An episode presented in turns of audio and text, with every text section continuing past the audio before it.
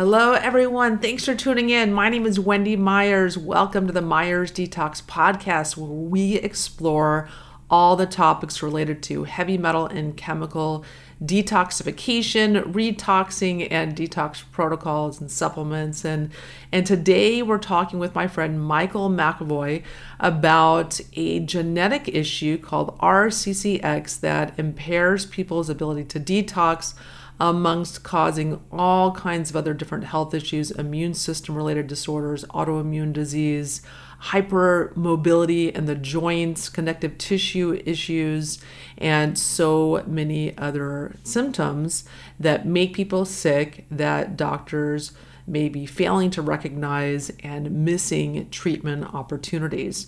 So Michael McAvoy, he is on the forefront of research and discovery when it comes to functional medicine.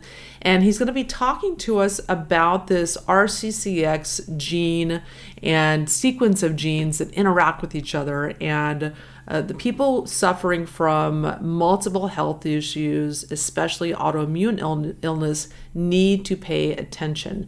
Today, we're going to be talking about how joint hypermobility is a sign of underlying health issues with this RCCX mutation, how that connects to other different types of symptoms, people that can have, cortisol issues, anxiety, sleep issues, mental health issues like schizophrenia and bipolar, and how people also can be suffering from addiction and other health issues.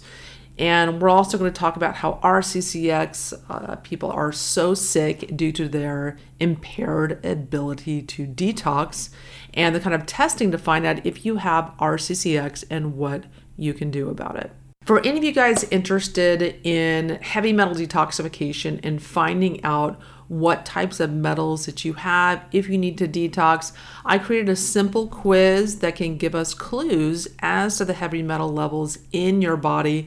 Please go to heavymetalsquiz.com and take the 2-minute quiz, and your results may be surprising to you. You can also find some solutions to heavy metal detox after you take the quiz.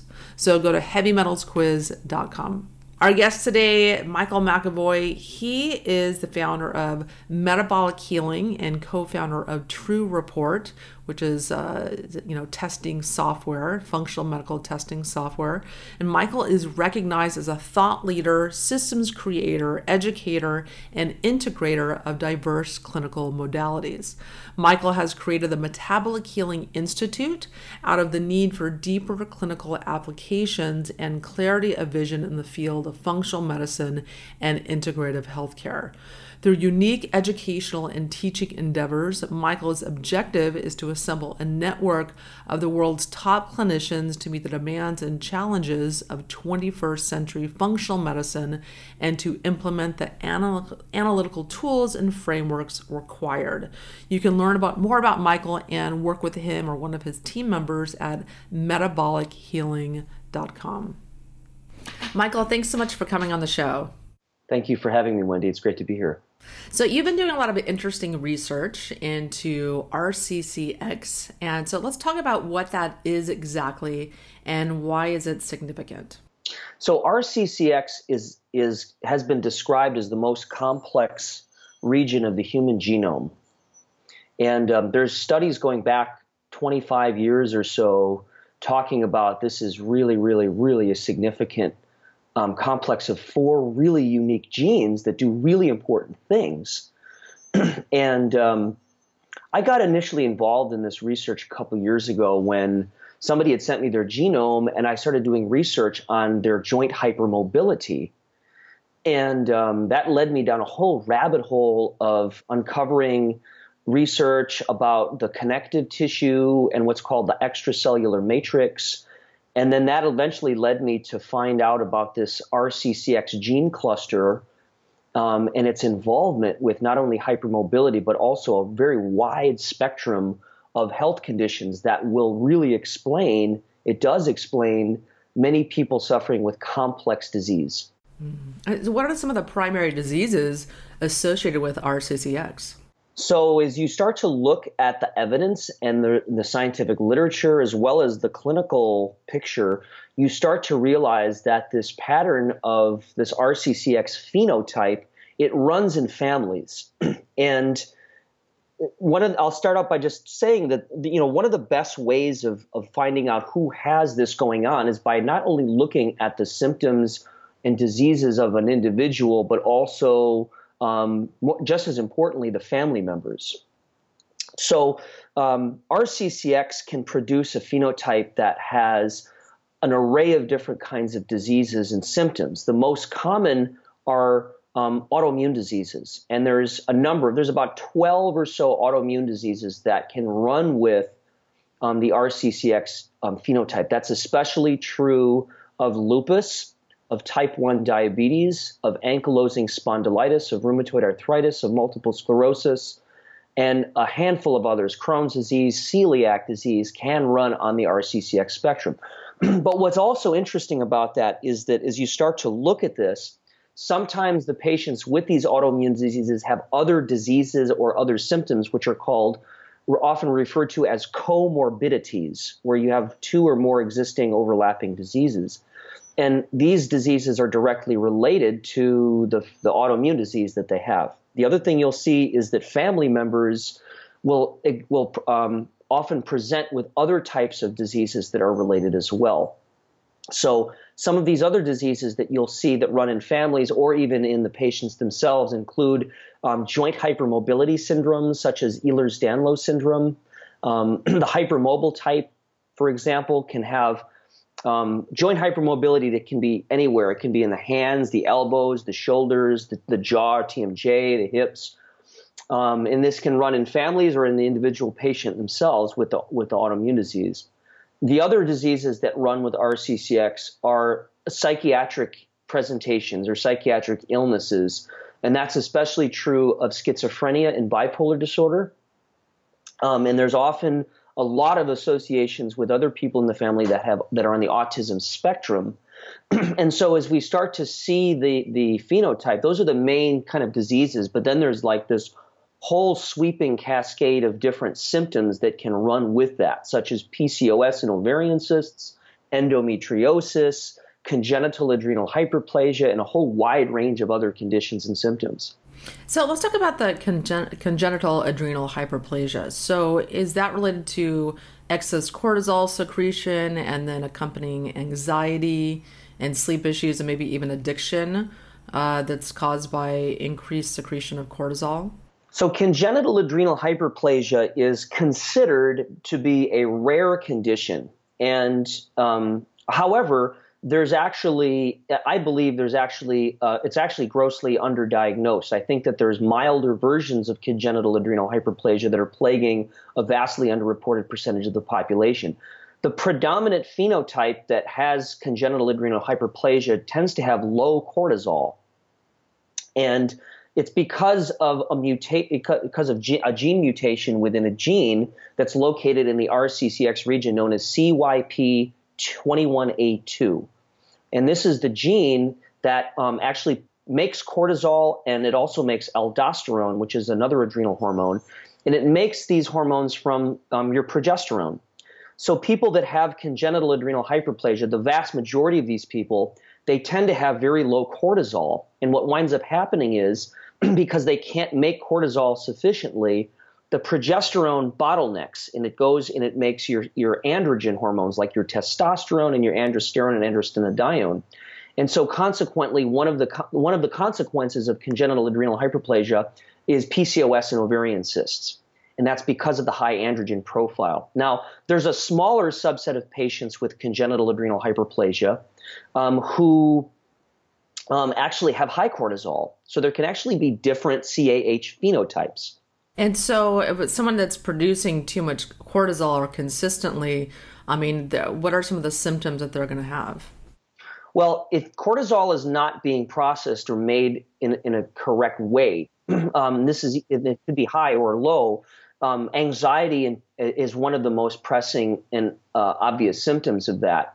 Mood disorders would be another obvious presentation. One of the things I want to point out is that this is really, really interesting stuff, is that the gene that actually makes cortisol is not just localized to the adrenal glands. It's actually also found in the brain and in the nervous system. And so that suggests that there is a direct relationship between the brain, the limbic system, which is a part of the brain that processes emotions and memories, in other regions of the brain like the hippocampus and the hypothalamus and the spinal cord itself contain CYP21A2 RNA.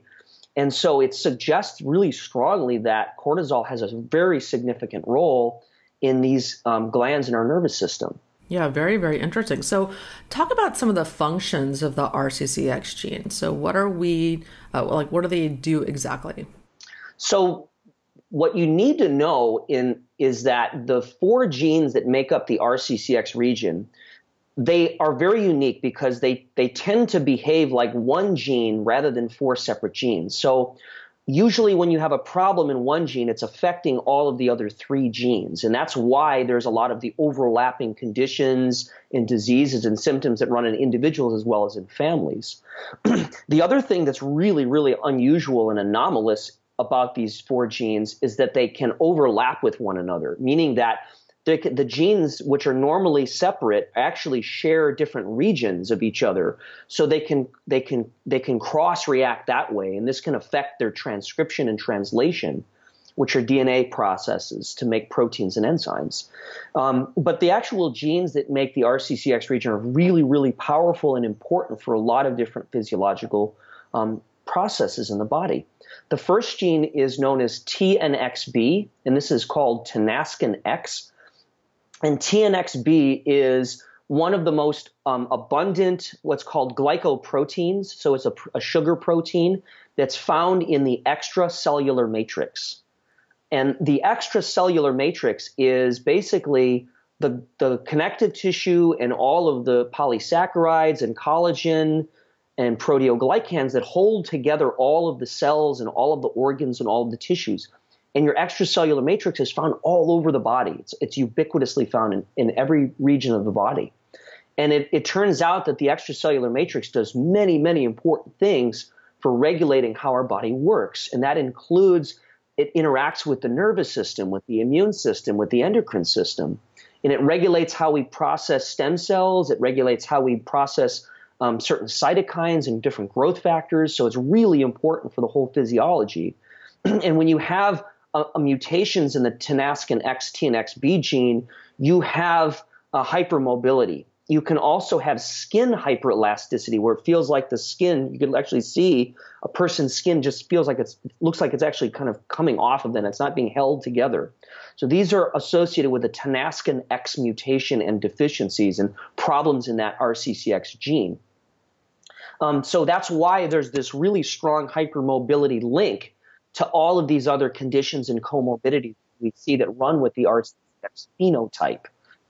The second gene, Wendy, on the RCCX cluster is known as CYP21A2. And this is the gene that, as I've mentioned, it takes your hormone progesterone, 17-hydroxyprogesterone, and it converts it into your adrenal hormones, cortisol, and your other adrenal hormone, aldosterone. So cortisol, as many people know, is the most important stress hormone of the body, and it also has a lot of really important roles in modulating the immune system, and cortisol interacts with a lot of other really important hormones, like our thyroid hormone, for example. And so people that have thyroid issues often have adrenal hormone issues and vice versa. Aldosterone is another adrenal hormone that gets made by the CYP21A2 gene in the RCCX cluster, but aldosterone is one hormone that doesn't get a lot of attention and press, but it's one that's really, really, really important. And one of the main functions of aldosterone is to regulate our body's sodium. And sodium plays a really important role in our electrolyte system in keeping our cells hydrated and properly electrically charged. And so if we don't make enough aldosterone, we don't retain our sodium. We're chronically dehydrated. And as you know, Wendy, many of the clients and patients that have chronic illness are chronically dehydrated. Their tissues don't hold water and salt, and as a result, their body doesn't work right. Their cells don't work right.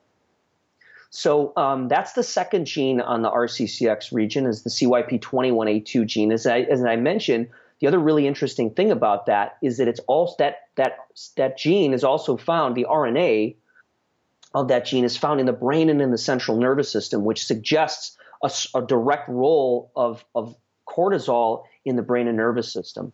The third gene on the cluster is one of the most interesting genes, and it's known as complement C4. And complement C4 is a really, really important, and as we're starting to learn from the scientific research, complement C4 does a lot of really important things. So the first thing that complement C4 does is it is a part of what's called the innate immune system. And so the innate immune system is actually the oldest part of our immune system. The innate immune system is the first line of defense that will look for different pathogens and that are circulating throughout the body, and it will basically grab onto these pathogens and create these what are called complement protein complexes.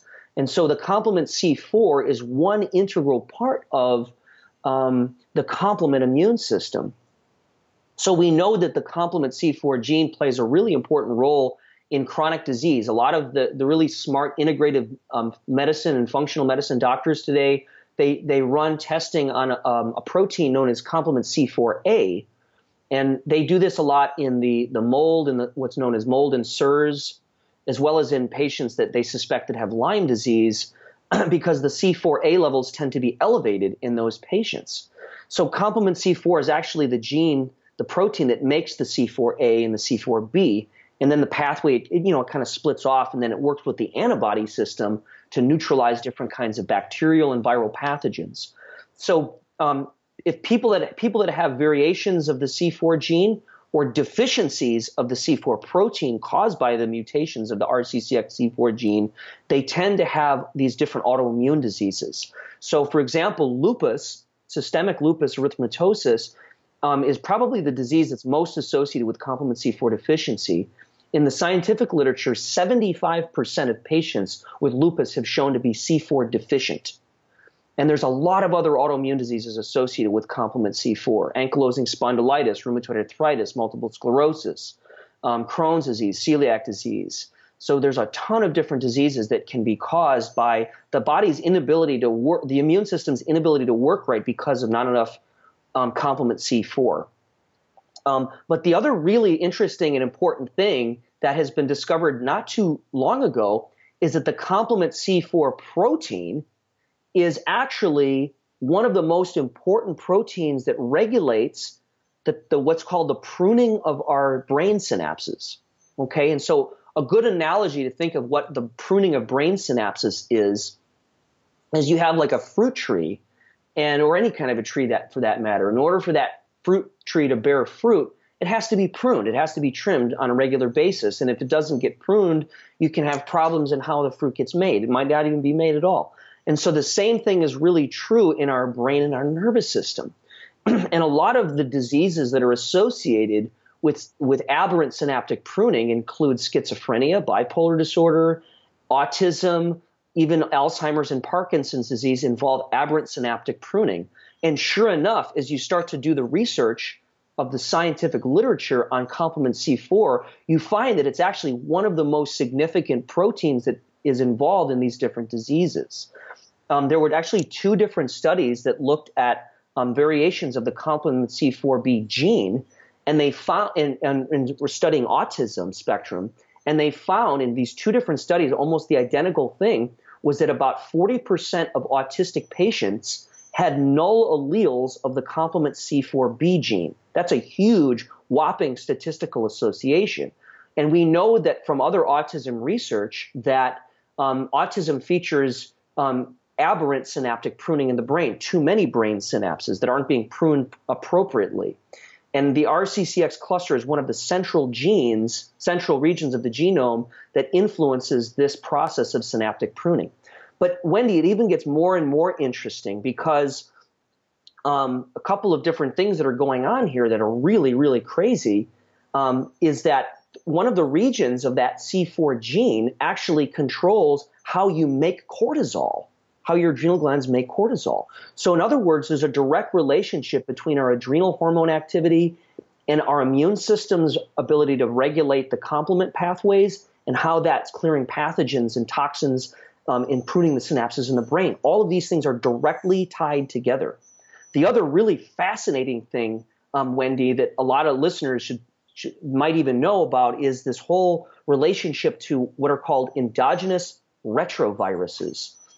Yes. And you've probably heard a lot about the work of Dr. Judy Mikovits and Dr. Dietrich Klinghardt and others that are now really becoming very vocal about these retroviruses that are potentially associated with a huge spectrum of different diseases. Yeah, we've had Dr. Judy Mikovits on the show talking about how all vaccines contain retroviruses that then wreak havoc on our immune systems and our health. And why a lot of people suffering from mystery illness, it may be these retroviruses that are impacting them that are going undetected by conventional medical doctors.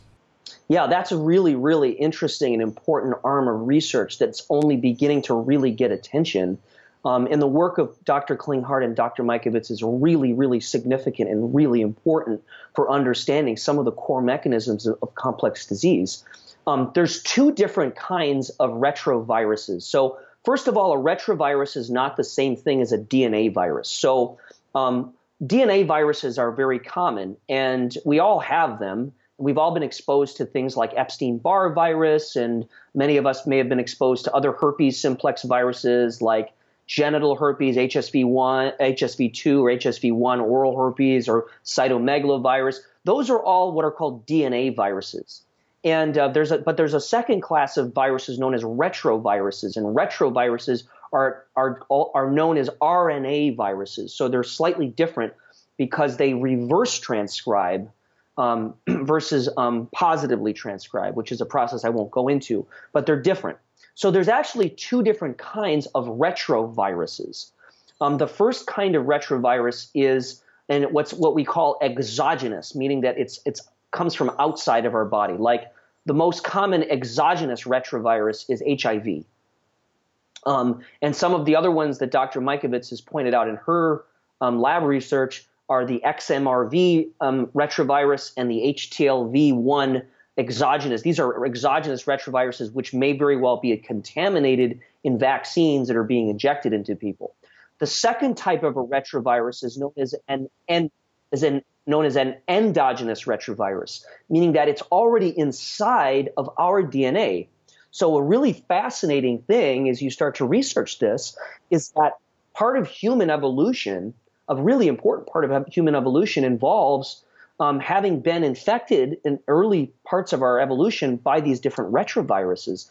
And they're in our genome. There's maybe 10 to 13% of our own genome, our own DNA, contain these endogenous retroviruses, and most of them are silenced. They don't express. However, there's been a lot of different scientific research that shows that the expression of these retroviruses in our genome can actually come out of hiding and actually show up in the blood. And this is happening in autism and psychiatric illness. It's been shown to happen in autoimmune disease and especially in cancer. And so there's kind of this pursuit of trying to understand, what are these endogenous retroviruses doing? Well, what's really interesting is that the complement C4 gene located within the RCCX cluster, the C4 gene actually contains in it one of these endogenous retroviruses known as HERV-K. And there's been some papers recently published that show the association between the different genomic variations of the C4 gene and schizophrenia. And Dr. Klinghardt recently presented some information at a conference that I attended that suggested that in schizophrenic patients, there may be fluctuations between these retroviruses expressing during episodes of psychosis versus when you're feeling more normal or less psychotic, these retroviruses don't express as much. And we know that the C4 gene is directly linked to that HERV-K retrovirus. So it very well may be the case that both of these things are directly related to how the brain is functioning. Yeah, and so can we talk about any kind of tests so that you may have piqued people's interest on, is this me? Do I have RCCX? What kind of tests are available to test the RCCX-related genes or their loss of functions. So because the RCCX gene cluster is the most complex part of our DNA, this is not something that's actually really available to be clinically tested yet. There are a couple labs in the world that can do probing of the RCCX gene cluster to identify what's called the copy number of the region, but these labs are really specialized and they don't really function for clinical purposes. It's more for research. So even in 23andMe, they don't have the S&Ps or the SNPs for the major RCCX genes because it's so complicated to sequence it. So unfortunately, we don't have that technology available for clinical use yet. However, I'm looking for research funding to try to develop and to move this area of research forward. And I have there's some things that are happening, some wheels are starting to turn so that we can start really getting bigger population data on genomic research for RCCX. So what we're using now from a clinical standpoint, and being a clinician myself, what I'm looking to do is to try to find the people that have the most likely associations. So we already know based on the science who is likely the most obvious candidates for the RCCX genotyping and even clinical work. What we can do is we can look at the big overall trait of different symptoms, diseases that run in the family as well as in the individual patient to get the overall picture of who has this. The other thing that we can start doing, and what my team has already started to do, is to actually look at some basic laboratory markers that could help us to understand this. So, for example, we can look at the complement protein C4 levels. We can actually look at that and see if it runs low. We can look at the 24-hour urinary cortisol and to see if that runs low. We can run some other specialty tests like some immune T-cell markers, the CD24, CD20, CD4, CD25, T regulatory cell flow cytometry. And we can run those in combination with the TGF beta 1 and the complement C4. We can run an assortment of different really specialized tests to get a picture of what's going on with an individual. And that's what we're doing in our clinical work right now at the moment. And so what are some of the primary therapies that you're using with this client population that you identify as potentially having the RCCX mutations or cluster of mutations? And are any of them effective if someone thinks they may have this genotype? Yeah, that's a great question. And as a clinician who works with a lot of clients that have complex illness, I'm always looking to figure out what can I do to help them to optimize their health. What's the best and important types of therapies? So first of all, what you need to know, and you know this too, Wendy, is that you have to work on an individual level and finding out, meeting a person exactly where they are in their own health journey. And the first thing that we need to appreciate is that the people that have this going on are some of the sickest people in the population. And I've had people come up to me and say, they start crying, they say, you've just figured out my entire family with the suffering that we've had for years and years and years. And so these people really exist, and they exist in a really significant way, and they're really sick. The RCCX phenotypes are very, very susceptible to environmental toxins. And the first thing that I do when looking at this phenotype is finding out which toxins are the biggest culprits that are affecting them. Because their immune system and their endocrine system and their cortisol doesn't work is the same as it does for other people. Their connective tissue and their extracellular matrix doesn't work for other people. They don't have the ability to detoxify and to protect themselves from the onslaught of environmental factors and toxins. And so I'm always looking to evaluate what infections, what toxins are present. We often find mold is a huge factor. These people are often very susceptible to chronic inflammatory response from mold and mycotoxins, which is now really a common thing that's being uncovered in the functional medicine world. They are often also suffering from chronic viral infections as well as Lyme disease and Lyme disease co-infections. One of the things that I found in my presentation to the Forum for Integrative Medicine, or that I gave recently, was that there's a number of different kinds of Lyme disease infections and co-infections that can cause a person to have joint hypermobility. So Bartonella and Borrelia, which is Lyme, these can cause hypermobility. And so if somebody is already hypermobile because of this RCCX cluster, it can even cause more havoc on their connective tissue. So the first thing that I do is always look for what are the toxins. And so we can look at heavy metals like aluminum and mercury because the connective tissue is going to be directly affected by these heavy metals. So once we identify that, we start to piece together what needs to happen first. We start to say, okay, well, if these viruses or infections are present, we need to include that as part of the therapy in some way. The second thing we start to look at is exactly what are the individual, how is RCCX expressing in this person directly? Because not everybody with this has autoimmune disease, although that's probably the most common thing. Some people in the family might have it, but the individual client or patient might have psychiatric illness, for example, but not necessarily lupus.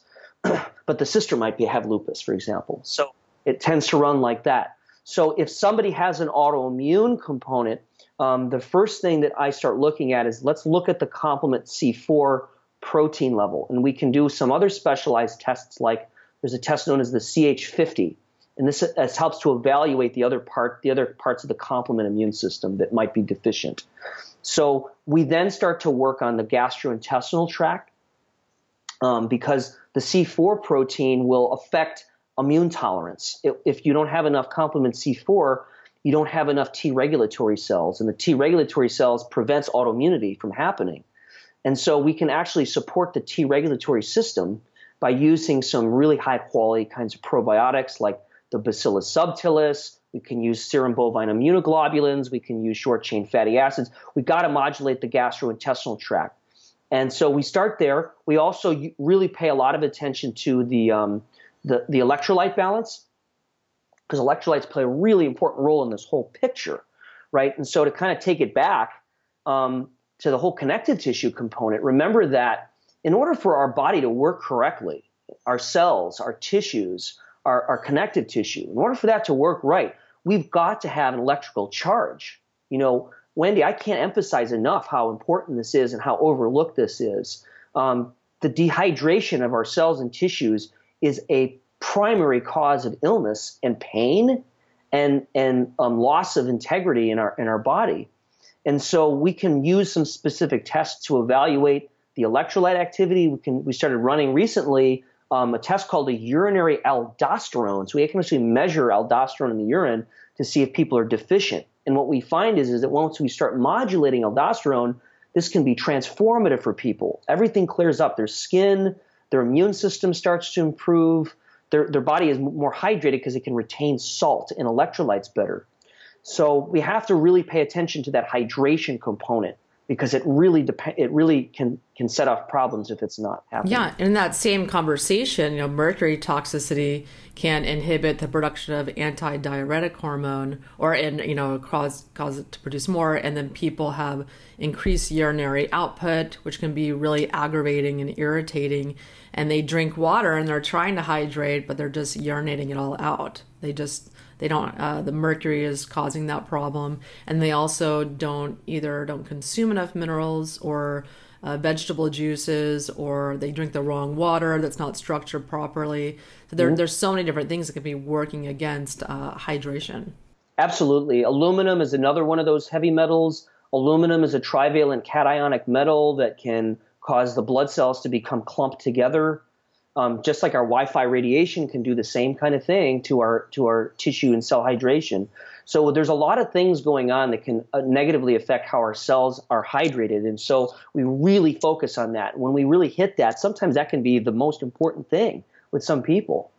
So we pay attention to gut modulating the immune system, the gut, the hydration, and we can also really modulate the stress response. And we often find, especially with more of the psychiatric presentation of the RCCX phenotype, we find that these people tend to really be very emotionally sensitive and highly empathic, very sensitive to other people's energy around them, and they're very susceptible to PTSD and to anxiety disorders. And a lot of it comes down to how the brain is programmed to work from a really, really young age. We know that the amygdala and the hippocampus, which are regions in the brain that process emotions and memories, these parts of the brain have cortisol receptors. So they're going to be really sensitive to the stress response. And so if there's been trauma in a person's life and if there's been emotional issues that are going on, these have to be addressed on some level. And from just from a basic bio, from a therapeutic level, we can use therapies like EMDR and DNRS and emotional processing therapies to help to kind of get some of this emotional trauma out of the system. We can also use things like CBD and cannabis and cannabidiol and inhibitory, balancing GABA and glutamate to kind of calm the nervous system and to kind of bring the endocrine system in the brain back into a state of calm and parasympathetic balance. Yeah. And so for anyone listening that is suffering from, mystery illness or chronic illness and no conventional or even many functional medical doctors are not able to get at the root cause of it, are you working with people presently? Are you taking on new clients to work with people to try to figure out what's going on with them? Yeah, absolutely we are. And we're looking to really to have people that think that they might have this RCCX phenotype to contact us directly through our site, because we'd like to work with you and possibly study you and to help you, because we're still learning about this. This is an incredibly complex and really, really important part of our genome that does not behave like the rest of our genetics. And we know that these people exist. We know what they look like. We know the kinds of diseases and illnesses they suffer with. And we also are starting to see the kinds of therapies that we need to start to implement in order to support their body. Yeah, fantastic. Well, Michael, I have been on the edge of my seat the whole podcast, and I'm sure the listeners have as well. And it's always a joy talking to you, because you're always doing so much research and constantly learning and educating yourself and reading research and going to conferences and interacting with the top people in their field to pick their brains as well. So thanks so much for contributing to the conversation here on the Myers Detox Podcast. Thank you so much for having me, Wendy. Oh, and on that note, so could you talk a little bit about RCCX and how maybe that can impact one's ability to detox? We don't want to forget that important piece of the puzzle. Absolutely. Because one of the things about detoxification that we need to really pay attention to is our connective tissue. And Wendy, I know I've talked with you about this before. We've had a really good conversation before about how toxic heavy metals like mercury and aluminum and cadmium. So these are positively charged toxic metals. They have a plus charge. And so basically anything with a positive charge will grab onto anything with a negative charge. So what's really fascinating is that our connective tissue is made up of negatively charged sulfur, negatively charged sulfate. So that includes chondroitin sulfate. That includes our heparin sulfate.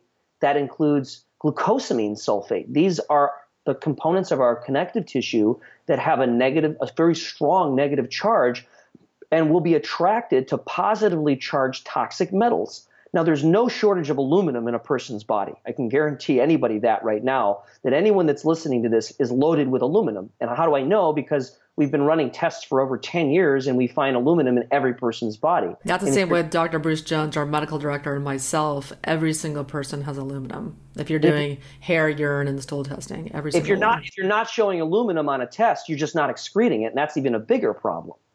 So, and most people are also toxic with lead, with cadmium, with other toxic metals also. All of these toxic metals are going to interfere with your immune system as well as with your connective tissue, not to mention your brain and nervous system. Because the RCCX phenotype is not, they're programmed genetically differently, these different physiological systems don't work the same way, they are highly susceptible to the onslaught of toxins, and there's no way that the environment we're living in is going to get any less toxic. So the RCCX people that we work with, we have to really be proactive about addressing the toxicity component on a regular basis. And that's one of the first things that we do. Mold toxicity is another one that is a huge toxin that people are exposed to. So all the different chemicals and heavy metals in the environment, as well as mold and mycotoxins that we're being exposed to, that we're breathing in, that we're drinking, we're inhaling, that we're ingesting on a moment-by-moment basis, are affecting our physiology in very powerful ways. And that includes our connective tissue. That includes how our immune system works. Remember that it's our immune system that's involved in detox. It has to gobble up toxins in the blood and in the tissues. And the lymphatic system is a part of our extracellular matrix. And without our lymphatic system, forget it. You can't detoxify anything.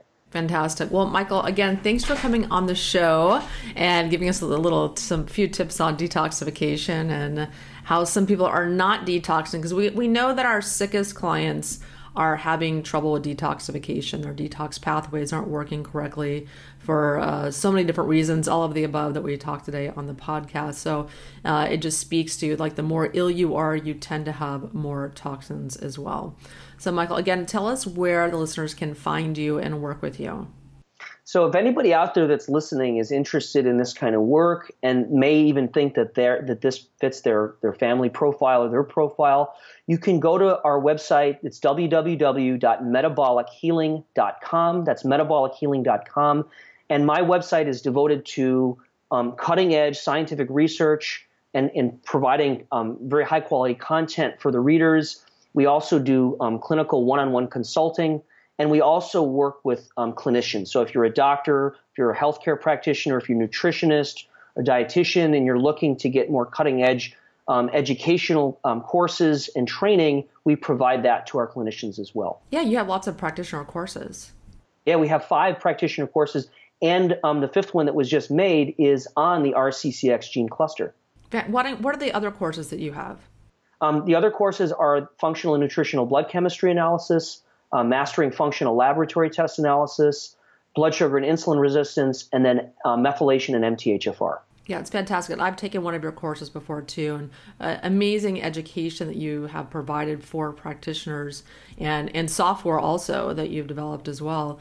So everyone listening, please go to Michael's website. I encourage you to, read on his site. He has so much cutting edge stuff, amazing courses. It's a fantastic resource that you created. Thanks, Wendy. I appreciate it. And everyone, thanks for tuning in to the Myers Detox Podcast, where we explore every topic related to heavy metal and chemical detoxification and symptoms and illness as well, and testing. So thanks for tuning in, and we will see you next week.